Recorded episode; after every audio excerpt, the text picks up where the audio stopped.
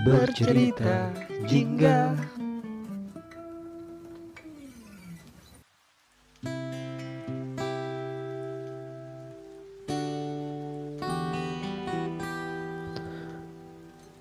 Dalam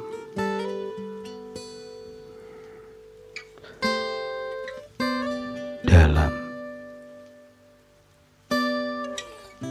kata ini sering kali kita gambarkan seperti kehancuran, kesedihan, kekecewaan.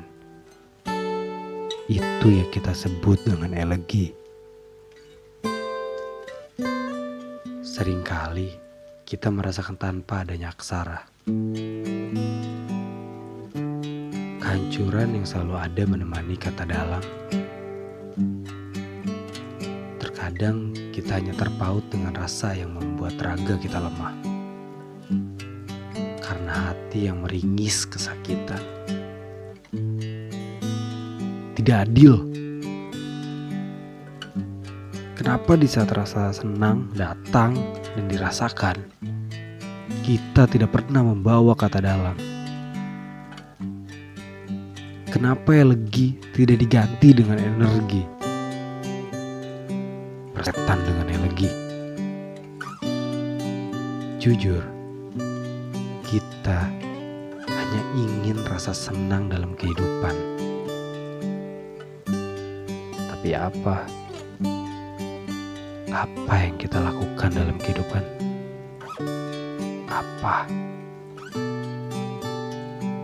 Kita selalu mengumbar kesedihan dan keterpurukan kita. Apa yang sebenarnya kita mau? Kalian bilang ingin kesenangan, tapi kalian membuat lingkungan ikut merasakan rasa negatif dalam diri. Cukup,